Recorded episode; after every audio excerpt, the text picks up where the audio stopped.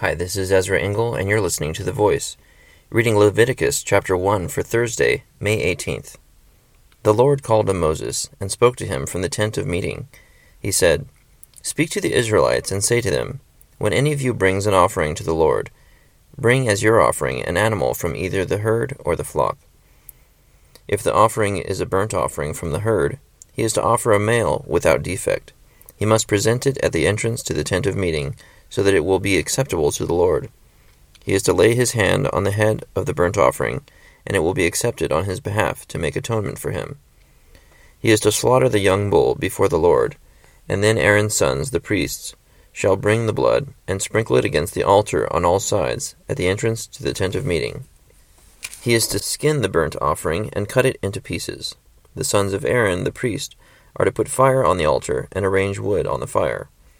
Then Aaron's sons, the priests, shall arrange the pieces, including the head and the fat, on the burning wood that is on the altar. He is to wash the inner parts and the legs with water, and the priest is to burn all of it on the altar. It is a burnt offering, an offering made by fire, an aroma pleasing to the Lord. If the offering is a burnt offering from the flock, from either the sheep or the goats, he is to offer a male without defect.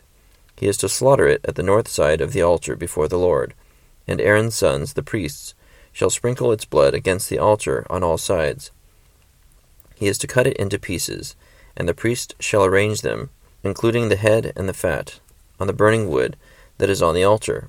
He is to wash the inner parts and the legs with water, and the priest is to bring all of it and burn it on the altar. It is a burnt offering, an offering made by fire, an aroma pleasing to the Lord. If the offering to the Lord is a burnt offering of birds, he is to offer a dove or a young pigeon. The priest shall bring it to the altar, wring off the head, and burn it on the altar. Its blood shall be drained out on the side of the altar. He is to remove the crop with its contents, and throw it to the east side of the altar, where the ashes are. He shall tear it open by the wings, not severing it completely, and then the priest shall burn it on the wood that is on the fire on the altar.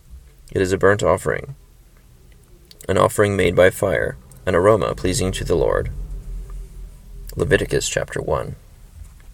So now that the temple is set up, and the glory of God is within it, God speaks to Moses for the first time with this new arrangement and talks about how he would like sacrifices to be offered and what he would like to be offered.